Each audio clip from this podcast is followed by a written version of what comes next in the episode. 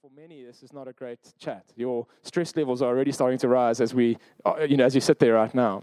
Um, I know that it's a hard conversation. That for many folks, actually, the idea of doing anything above and beyond and this big exciting plan, we're all going to build something together. Like I can only barely make it to the end of every month myself. My budget barely reconciles, and you know, this whole church conversation can seem quite tasteless if you're actually struggling. I'm sensitive to that. And what we're going to do is just look at scripture, see some principles for how we want to live, um, and then actually trust that we are set even more free. That you shouldn't walk out of here under any more pressure than you arrived under. That in fact, God's plan for you is to feel less pressure than you currently feel. Uh, that He's got a joyful, free way for you to live uh, in mind. And so that's the first thing to say that I don't want you to feel like there's going to be any coercion or any funny glances that we're all going to give in different ways, and some of those might be financial, and some of those might be other ways, and we're trusting that God sets all of us free, uh, whatever that might mean. The other thing I know is that for some people, a conversation about money and church is tricky because the church has a patchy record in this area. Um, and I, you know, I suppose I might as well tell you now that the plan is for me to have a private jet. I was going to save that for the last week. Um, but no, joking aside, I understand that for some of us it's like, oh, well, you know, churches haven't always got this right, or you may have heard rumors, many of which in this neighborhood are actually not based on that much truth. But the rumors do this, you know, the rounds of, of pastors just wanting to get your money or churches wasting it in some way. And I understand all of that. I'm sensitive and sympathetic to all of that. But it couldn't be less relevant. It couldn't be less relevant because what we're actually discussing is your relationship with your money and your relationship with God and my relationship with my money and my relationship with God, and that He has some principles and some ways that He, as a good father, wants to dare all of us to trust Him a little bit more and enjoy our relationship with our resources more. And whether some churches and some places at some times have been wise or unwise, honest or dishonest, actually couldn't have anything less to do with this conversation because it's not my job to worry about what other people are doing with the money entrusted to them. It's my job to worry about what I'm doing with the money entrusted to me. And so, with all the sensitivity and sympathy, and like, I know this might be hard, like, I hope you've sort of heard that. And now we're not going back there again. No more caveats, no more apologies, because we're going to look at something beautiful and inspiring that God has in mind for us. And uh, I would like to invite Dave to come and join me up here. And the conversation today is going to be about the idea of generosity. None of you want to be known as stingy, right? You wouldn't mind being stingy, but you don't want to be known as stingy. You don't want a reputation for being stingy. Um, and there's a reason for that. There's a reason that all of us actually long to be generous. And it's because you're designed in the image of a generous God. In other words, your default setting is to be generous.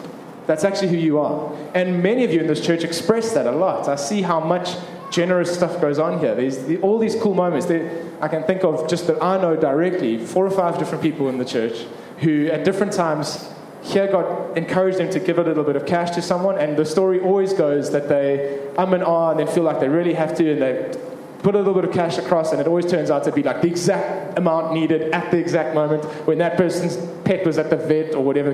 Those kinds of stories are so cool. That's what goes on here. And they're not always financial. There are loads of people in this church who give meals to people when they're struggling. There's um, others here. I just want to make Abigail embarrassed again. She's doing AV today. Abigail arrived here, new to the church, caught you all on a bad day, and no one was particularly friendly to her on her first day. Shame on you. Stuck around anyway because God said she should join this church, and uh, started serving, started giving. And then I remember on Easter when we were doing the sunrise service. I did like I maybe said three words to Abigail. Uh, I was one of the people who should be shamed for not being very friendly.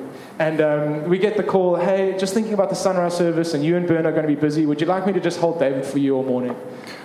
That's generosity, right? That's beautiful. And you hear those stories and many of the others that go on here. The little stories and the someone gave our youth pastor a car the other day, like all those stories. And you think, awesome, I want to be part of a community that's generous. Mm-hmm. You are a generous person at your core.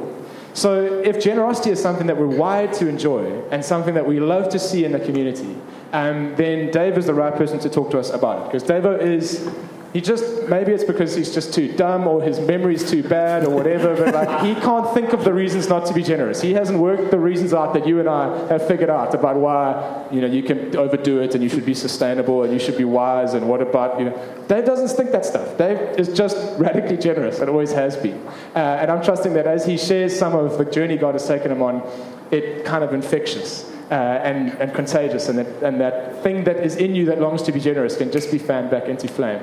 Um, but before we just tell you about Dave, uh, uh, which would be a worthwhile thing to do. I mean, this whole sermon could just be like, be like Dave. Dave's great. Um, but, but, there's, but it's, that wouldn't be totally right. There's a few things like your hairstyle that you should hang on to. Um, but, uh, but actually, we're going to start with some scripture. Um, and because there's a, there's a biblical idea here. Uh, and we're going to go to, I think, one of the most politically incorrect pieces of scripture in your Bible. It's sitting in there, burning away, waiting for you to read it and be offended. Uh, and if you want to open there, you can go there right now. It's in the second letter to the Corinthians. Fun fact, that's actually probably the third letter to the Corinthians, but God decided not to save the second letter to us, so we've got one and three in the Bible. Um, anyway, that was totally irrelevant. So the second um, letter to the Corinthians, uh, chapter 8, this is Paul speaking to a church about how well another church gives. Can you cope? Like, imagine here, and, or let's just read what Paul says. So, I want you to know, dear brothers and sisters, what God in his kindness has done through the churches in Macedonia. So he's writing to the people of Corinth. Macedonia is inland of Corinth. They're competitive with one another. The Corinthians think that they're highfalutin and, and their society is more advanced, and that the backward inlanders, you know, they've, they've got like a stressed relationship between the two of them. Uh, and so Paul's describing what's going on in Macedonia. You can imagine the Corinthians pricking their ears up, going, What do you mean God's doing something great in Macedonia? Surely not. He goes on, They're being tested by many troubles, and they're very poor but they're also filled with abundant joy, which is overflowed in rich generosity. For I can testify that they gave not only what they could afford, but far more. And they did it of their own free will. That's very important. They begged us again and again for the privilege of sharing in the gift for the believers in Jerusalem. There's a church in Jerusalem under massive economic pressure, and so other churches are going to put money into keeping that work going. They even did more than we'd hoped, for their first action was to give themselves to the Lord and to us, just as God wanted them to. Imagine I just sat here saying, hey, so you know there's a church on the corner who have always been great neighbors to us, right? Kloof Harvest, whose name is now Open Skies. And I imagine I just sat here going, do you know what they tithe there? Do you know what their percentage of givers are there? You'd be like, I mean, you're probably already halfway out the door. Like, I just shouldn't be doing that. I shouldn't be, you know, provoking some competitiveness or, or saying, well, in this side of Olive Tree, we do okay. But do you know what the Florida Road guys are doing? Like, you suck compared to the Florida Road. like, and, and about money, to talk that way about money it's just like you would rather we spoke about your sex life then that we spoke about that. Like as far as dark places to not go and privacy and sh- like I don't want you to talk about my bank balance for goodness sake and compare me to how someone else is doing. Forget. But that's exactly what Paul does. And over 2,000 times in Scripture, God is this politically incorrect and starts talking to us about our finances and our resources and our relationship with them. Because he understands just how influential the way we use our money is for the way our hearts are going to grow.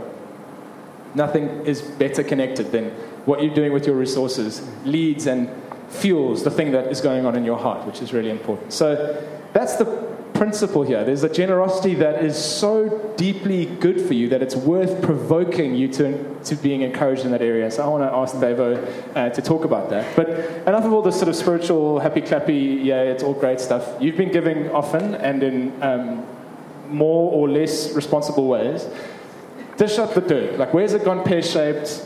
What are the reasons not to? Where have you given and, and regretted it? We, we know there must be stories like that. So tell us those kinds of stories. Um, yeah, and your comment about me being a bit dumb and memories is quite uh, close to the truth. I think it's more close than I care to admit, especially the memory part. what was your question? no, I've had some yeah, sometimes it doesn't, you know, the, the outcome or, or the, like to call it the fruit of the generosity hasn't been as we expect. Um, a couple of years ago, I was caretaking a business, um, and this attorney firm kept phoning in and trying to speak to one of the staff about money she owed to them for some services, of fees. Um, and uh, yeah, it sort of started to bug me, and I found out what it was about. She had a custody battle on with her ex husband for a child, her daughter, um, and obviously my heart sort of started melting there. Um, and but then I thought, let me try and get a little bit cunning with this. Um, and she was a smoker; she smoked, and uh, I think I've gone on a little bit of an anti-smoking rant recently. And then, um, possibly the silliest thing a human could do other than watch uh, binge watch the Kardashians or something like that. Um, but you're all welcome in this church. Yeah, but, but, but, but, other than other than that, you're not judged at all. Uh, did I mention the attorney's bill um, being high? I won't judge attorneys either. I've got a good friend who's one in the court. yeah, um, and yeah, so I made this deal with her that if you stopped smoking over three, you know, or stopped, and I would pay the bill off over three months. And, um, and it worked. You know, she stopped and we all celebrated. Her health got better and all those things. And um, I think on the last payment I made to the attorney firm, everyone was happy. I think on that day she started puffing more than she ever had. so I remember feeling a bit despondent there. Um, also, a few years back, I was, uh, when I was still down at Florida Road, uh, there was a young guy that yeah, was battling with his uh, living expenses. He actually didn't have anything. Um, and so he told me, and uh, so I helped him for many months with his living expenses. Turned out that I found out later there was quite a few people doing the same.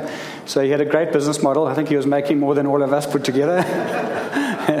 and um, I think I even funded yeah, he, uh, his family trip down to the Eastern Cape back home, um, whereas it turned out that it was a, an escape trip. I think he had been found out and he was um, you know, ducking, and I even funded that trip. So, yeah, um, it doesn't always go right. And I think, you know, I haven't, you know, for guidance for you, I, I perhaps didn't follow Holy Spirit, you know, close enough or get guided close enough on those and other experiences. Um, and, uh, yeah, generosity is from the heart, um, but you need to involve your mind as well.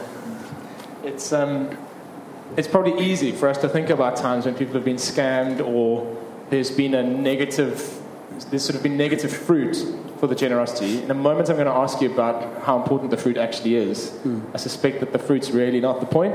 Um, but I just want to say one other reason why generosity can sometimes be done badly or have a bad end result is it's a bit of a mysterious one. But if we're not just talking about giving a little bit to the SPCA or giving a little bit of charity, but we're talking about faithful, brave, spiritual generosity, which is bigger than that. Um, I've sometimes seen in church where there's a great deal of momentum, there's a great deal of hype, there's maybe a little bit of pressure, this is all what we do, and someone gets very excited and gives beyond the actual amount of faith that they have. Which is an interesting idea. It's like, actually, you had faith to give X, and by whatever coercion or, you know, winning smile from the pastor, uh, if he has one of those, you've given more than you had faith for. And, the, and God is always going to end up looking after you. You will never regret taking a faith step. But I have seen for some folks when this has gone beyond a faith step and now this is some kind of man pleasing thing, where it can actually end up, you're just more stretched than you had the faith to cope with. Um, yeah, I'll reiterate. Taking faith steps is always a good idea. In any area of our lives, that's how we grow, is when we do more than makes sense and we trust God to come through. But it always needs to be willing. It always needs to be authentic to what you actually have faith for. And there is a risk that some people just, you know, blow the, so go so far beyond the limits of the faith that they actually had, and then that ends up being a really uncomfortable place to be. Uh, and no one here would want you to do that. Um, but Davo, yeah, I alluded to this idea that maybe it's not so much about the fruit um, or the consequence that goes on there. So tell us about, well, firstly, I suppose, tell us some great stories where it's gone well, and then let's go into what that actually does in you. Yeah, so I'll touch on that, that before I tell the, the good stories. Um, that uh, for me, and I think the reason God talks about money so much in the Bible, um, it's not necessarily the fruit of the generosity that we need to always concentrate on. That's great if your generous giving results in something really fruitful. Um, I think the primary reason for generosity is to um, release the hold that money might have in our heart. Uh, God tells us very clearly you can't serve both masters, both Him and money. Um, and believe me, I've been down there, I know it's uh, money's a really poor master to serve. Um, so even if it does go a little bit pear like those do, you've you know it's it's really good for you to to sort of right size money to put money in its rightful place, which is a nice resource. It's a great resource. So yeah, I think that's um, does that answer that yeah. first first question? Yeah. Um, then yeah, some some that had gone right a few months ago. I was down at Florida Road at, the, at our site there, olive tree there, and a lady came up to me and after the service um, and said, "Oh, I just want to say thank you so much. My my daughter's healed from from depression." Um, now I'm sort of inwardly claiming this because my healing success rate, if you're allowed to have something like that, is uh, decidedly average. And so I thought, yeah, I've claimed one. But fortunately, she said, you know, that counselor you enabled for her. Uh, and then it clicked. My memory came through where um, there was a count. A, she was the daughter was in Cape Town actually, so I hadn't even met the daughter, let alone prayed for her. But um, she had a, there was a counsellor that Sam and I knew. In fact, his husband, her husband, delivered Brit. Eh? Would would you say that he did that? Yeah. Um, he was. he's a gynecologist, so yeah, her husband. But you know, she's a, she's a medical doctor and she's gone especially into uh, depression counseling. And uh, this lady couldn't afford it uh, for her daughter, and I was able to um, pay for a couple of sessions of counseling, and her daughter was healed by that, you know. So um, I think, uh, yeah, God's been really gracious to me. He's given me just enough memory to remember not to put my foot in it and be embarrassed like I would have done, but not enough memory to be proud of the things I've done. So, um, so that's worked well. Um, another story, quick story is, yeah, I've got a, I've been mentoring a guy for eight to nine years now, a guy called Spool Wonder, who, um, yeah, just with time and money um, and resources as much as I can give him, and uh, yeah, he's grown from sort of being a small business guy, two, three staff. He's now got four separate businesses. Um, he employs over 60 people um, in, the, in, the, in the community up in Hillcrest. Um, wonderful guy. He's, um, yeah, we actually starting, just started, in fact, we registered a new business together, which is nice, called Upper Highway Artisan Academy, um, because we've realized, and I think, yeah, country's starting to realize that it's great, degrees are great, you know, obviously we need that, but we need trade as well, um, people with trades. So uh, the academy is to train artisans. Um, and we've, as I started that, it's going to be based up in Hillcrest. We're starting with um, welding and electrical contracting, and then we're going to move on to uh, panel beating, which is quite a, a, bit in short supply as well. Auto electrical, auto electricians rather, very short supply there, and then motor mechanics. So yeah, it's just. Um, it was on his heart to start that. And that, for me, this journey that I've had with Spool has been amazing because he has become exceedingly generous. And it's wonderful to watch how he's done that, you know. So, yeah, I think generosity is contagious. You know, it, you know, you spend time with people who are generous and it kind of, yeah, it rubs, it's a nice infection to get, you know. Um, so yeah, it's been been good. Dave's trying to play it down. He is overflowing with joy about the Sapu story and what's gone on there and Spool, not yeah. But and, uh, and, and the sort of knock on effect of God did something in Devo, which caused him to then be generous, and now Spoo's being generous, and there's all kinds of good fruit in the neighborhood. Mm. I want to just, um, let me just draw your attention to something that as you're listening to this, I suspect there are almost like schizophrenic reactions to these stories. There's probably a part of you thinking, yes, that's so great. I'm so stoked to hear these kinds of stories. And there's another part of you that's possibly a little skeptical. Oh, here we go again. Oh, go, Dave. That's so great. You earn more than I do anyway. And rah, rah, rah. Don't be unaware of the fact that we live in a world that is governed by two kingdoms. That there is an old, selfish, dying kingdom that's still very much at force, even if it's no longer legitimate. And then there's this new kingdom breaking through. And if you're a follower of Jesus or investigating faith, you have a little bit of the evidence of both of those still at war inside us. And even as we've been transferred into a new kingdom, there's still some old kingdom way of thinking, which means that when we talk about generosity like this, another great example is when we talk about forgiveness. What we're saying is, I'm going to deliberately do what doesn't come naturally. There's some default intuitive routes that I would normally go that make sense in the natural kingdom. But to grow in the kingdom of heaven, I'm going to have to deliberately do what seems irrational and unnatural and go against my intuition and do something counter-cultural. Forgiving, forgiving people is like that. What? You're crazy. Forgive someone, give them an opportunity to possibly hurt you again, let them off the hook instead of fighting for justice. Trust God to bring just like. No, that's a crazy way to think. But in the kingdom, which works totally differently, that's the best thing you could do. And so you, you act in the opposite spirit to what would normally come naturally. And generosity is the same. This big faith giving where it's like, I'm not going to provide for myself and save up and be in control and make sure money gives me all the pleasures and securities that it promises. I'm going to do this totally irrational, counterintuitive thing of giving it away and then trusting that God is going to provide and protect. Mm.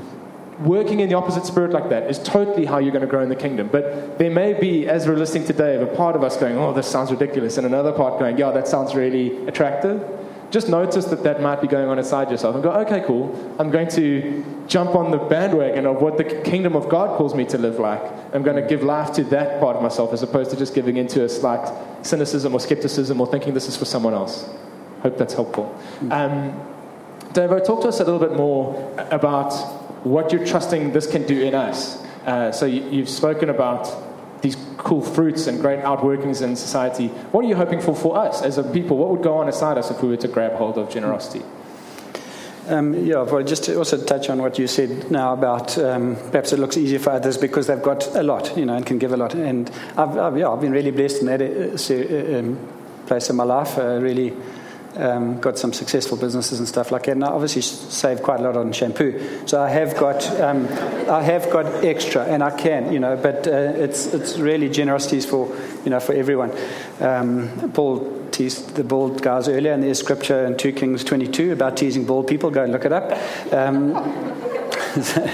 We, won't, we won't care there. But yeah, I think I'll, I'll maybe what will help with that question is what it's done for me, and you know, and and, and I know and expect the same for you. Um, what it's what it's done really helps your heart. It's been generosity has been really really good for my heart, um, like really good. Um, when I was struggling with depression a year or so ago. Um, obviously, a mental illness, and my mind was kind of you know under attack and, and ill. And uh, but my heart was strong, and I was able, even through those times, even it didn't feel like being generous and sort of overflowing with joy, I, I I was still able to, and it really helped my heart, you know. So as I've got through and getting out of it, it's, it's yeah, I think that's been big for me. I think relationships, yeah, very um, generosity really strengthens relationships, and I've seen that in people I've managed to engage with and help there. Um, like Spoor and I become really close friends, really good friends, and it's yeah. So it's, it builds those type of relationships. But my relationship with God's also matured through this, where um, at, at one stage, I was kind of charging and doing what I thought I had to do as a sort of newly saved kingdom uh, soldier. And I was really just signing up for everything and charging hard and, you know, and, and saying being generous with my time, lots of it, and, and with money. And um, it was perhaps too much. I took on too much. And I'm not saying you can't do that, but if you do, just guard yourself on that. Just uh, make, make sure the balance is right.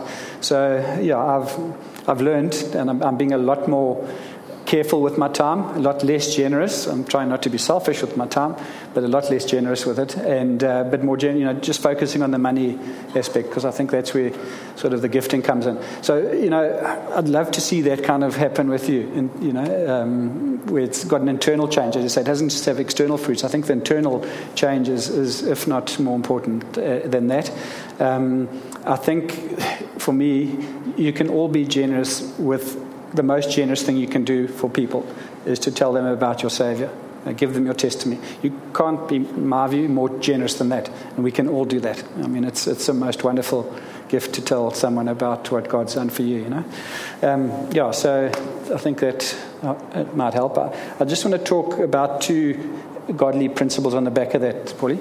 Um, the one was from two, is glasses, yeah, two, 2 Corinthians 9, just out of that scripture. Um, but they were also filled but they are also filled with abundant joy, which has overflowed in rich generosity. That's a beautiful scripture. So I can only think that abundant joy came from the truth that they. They, they heard the gospel, believed it, and filled the Holy Spirit. I can't see why else they would have been so joyful in that time being poor and all the rest of it. So the motivation for that generosity was because they had been given something. Um, they'd been given the, the greatest gift of all time. I mean, there's no, there's no higher gift of generosity or better gift than I've ever seen than what God did for us. He sent His Son to, um, out, of, out of heaven to, to earth and die on the cross for us. So I think that joy that they felt because of that overflowed. It had no place to go other than to, to generosity.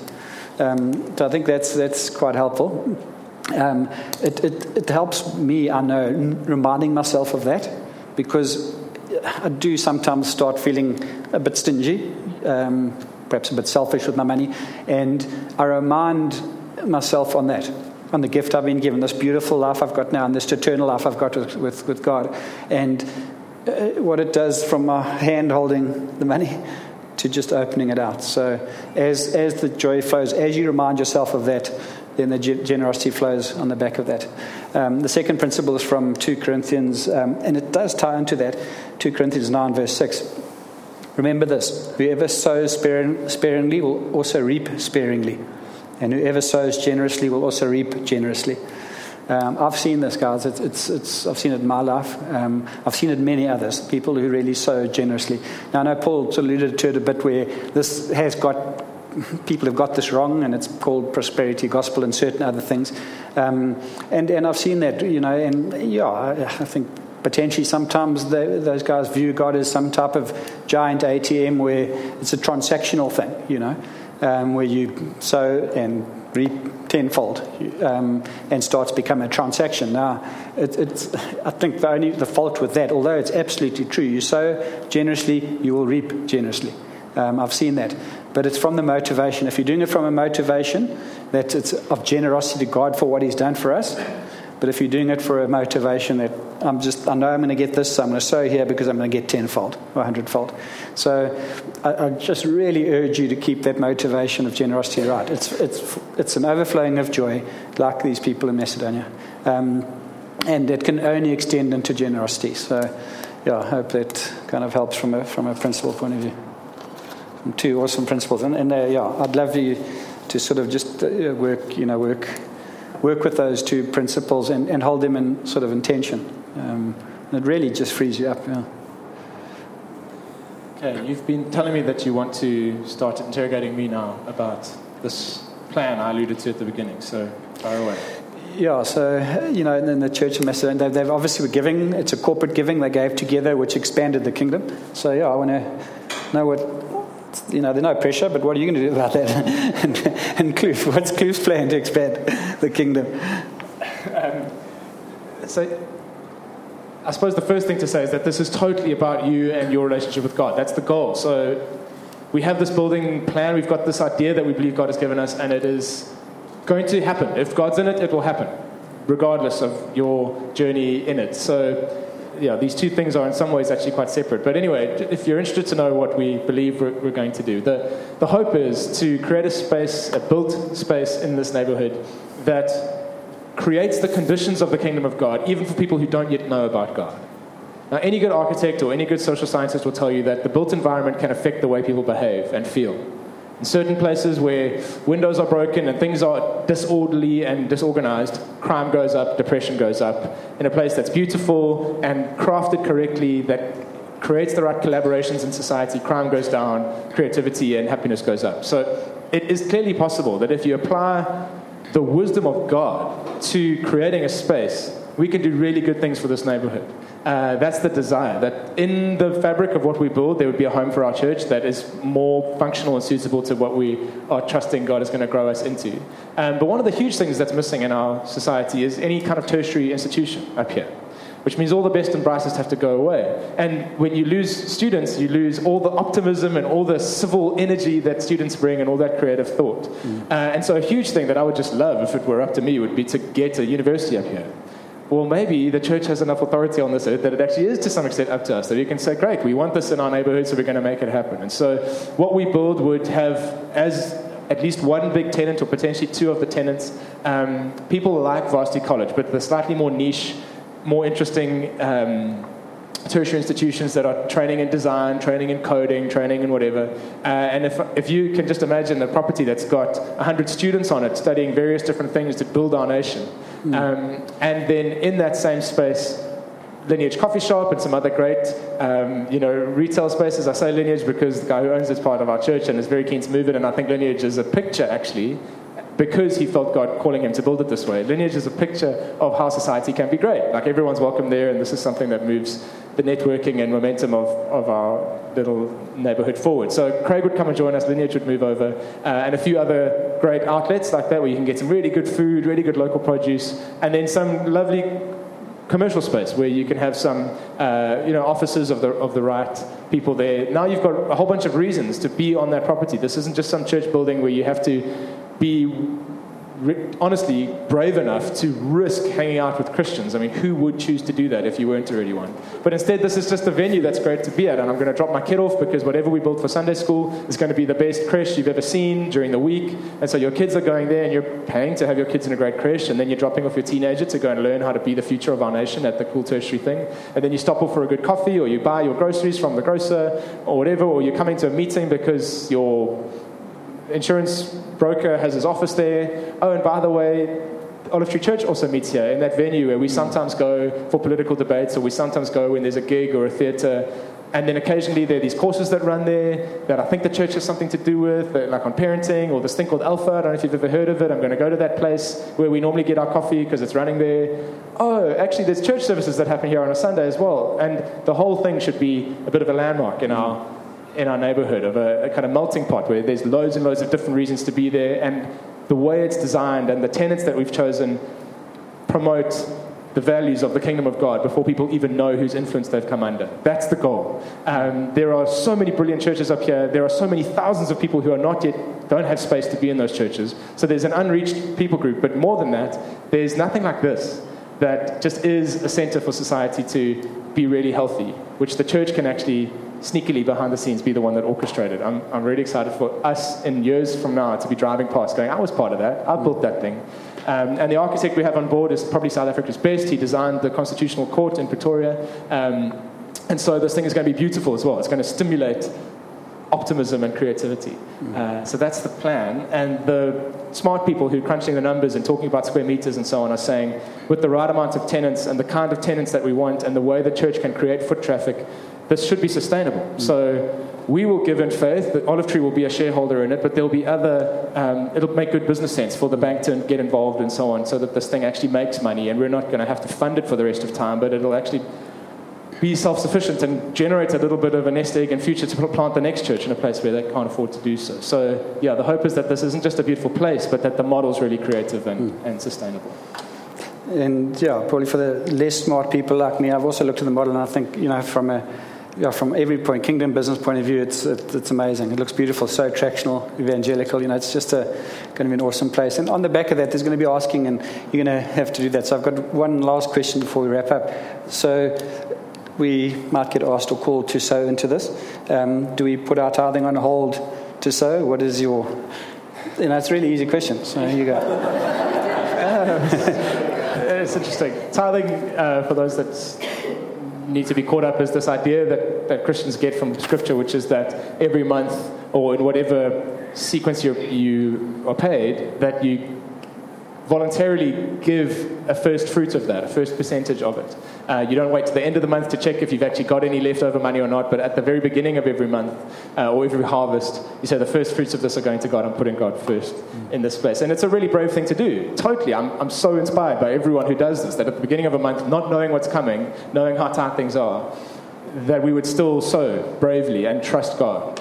Um, I, w- I think my answer to that would be if you're on that tithing journey, if, and for some folks it's a huge faith adventure to even be doing 1% or 2% a month, and it's, to me, the best way for you to grow. It's the most potent thing you can do to kill the hold that money has in your life, to create more freedom and more joy, um, and to grow in faith and intimacy with God, is to partner in this ancient principle that existed as an act of worship before the law was reinforced and commended by Jesus after the law. This is not some Old Testament thing. This is a people of God thing. That out of trust and love for Him, we put Him first in our in the fruits that we we receive. So the building project will happen. I'm obviously super excited and trusting God that it will, but it'll happen regardless. I would prefer if people aren't tithing that they do that. Even if you don't trust this church, tithe somewhere else. Do it for four months, keep a proof of payment. If it is a disaster and doesn't work, we'll give you your money back. I'm so convinced, honestly,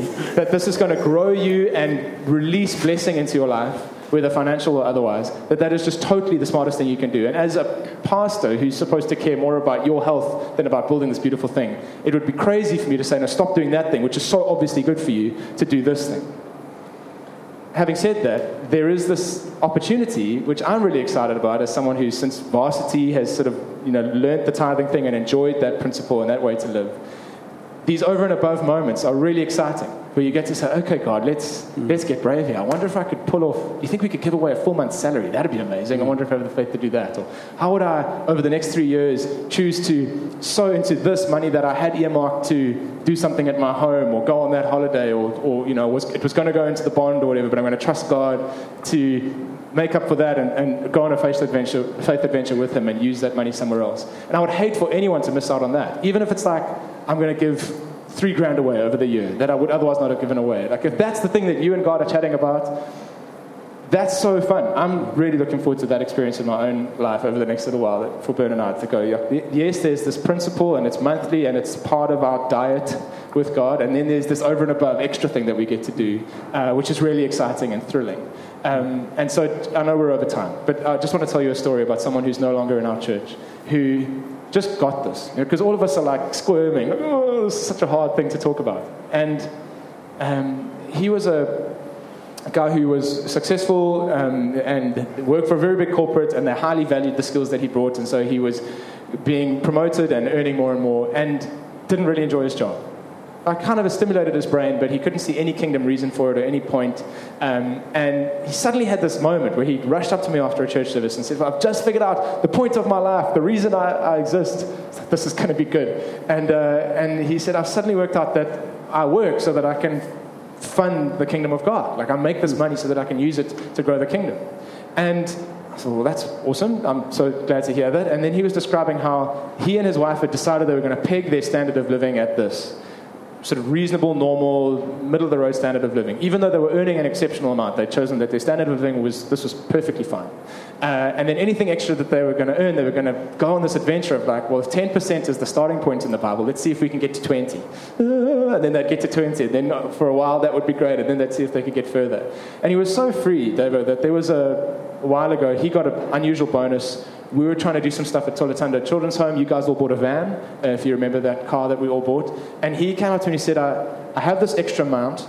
Um, I just want you to know that tithing is going to stay the same, but I'm going to give this extra amount there. Uh, and then every now and then, as I get this, he was getting some dividend or whatever, that's going to go in as well as a separate thing, but my tithing amount's going to stay the same. And I was just like, initially wanting to go, I don't need to know. I'm not, like, this is awkward. Why are you telling me that's your deal? And then I realized he had a gift of giving. And if someone in this church had a gift of teaching, we would say, crack on, go big, try harder, express yourself more. If someone in this church has a gift of playing a musical instrument, we'd say, get on stage, practice, push yourself. There are many people in this church, I think, who have a gift of giving. But because we're all awkward about it, we don't say, push yourself, go huge, enjoy it, express this gift that you've given to the church.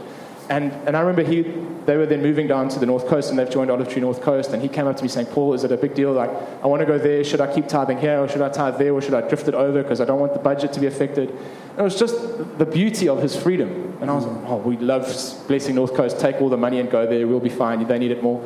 And uh, the, the freedom that he had to talk about these things with no emotion or shame attached uh, was so inspiring to me. So do the monthly thing that's healthier and better for you in the long run enjoy the fact that there might be an extra adventure for you to go on um, with the rest of us over the next few years. I've kind of often enjoyed the money. We don't talk a lot about money and tithing in this church. We, um, you know, I, I, enjoy doing it happens because I get to see the pastors squirm a bit, you know, because it's hard. the congregation generally squirms all the time, like some of you are doing now. But um, yeah, Paulie's getting better at it, I must admit. Well done, right? but just so you know, I mean, I've been on eldership uh, here for many years, four, five, six years, I think. And then also an oversight eldership, which is the team that looks after the three sites. We get to guard, guard, and govern the church. Um, and it's really well, I mean, the money's stewarded so well. The finances are really, really put into the right places.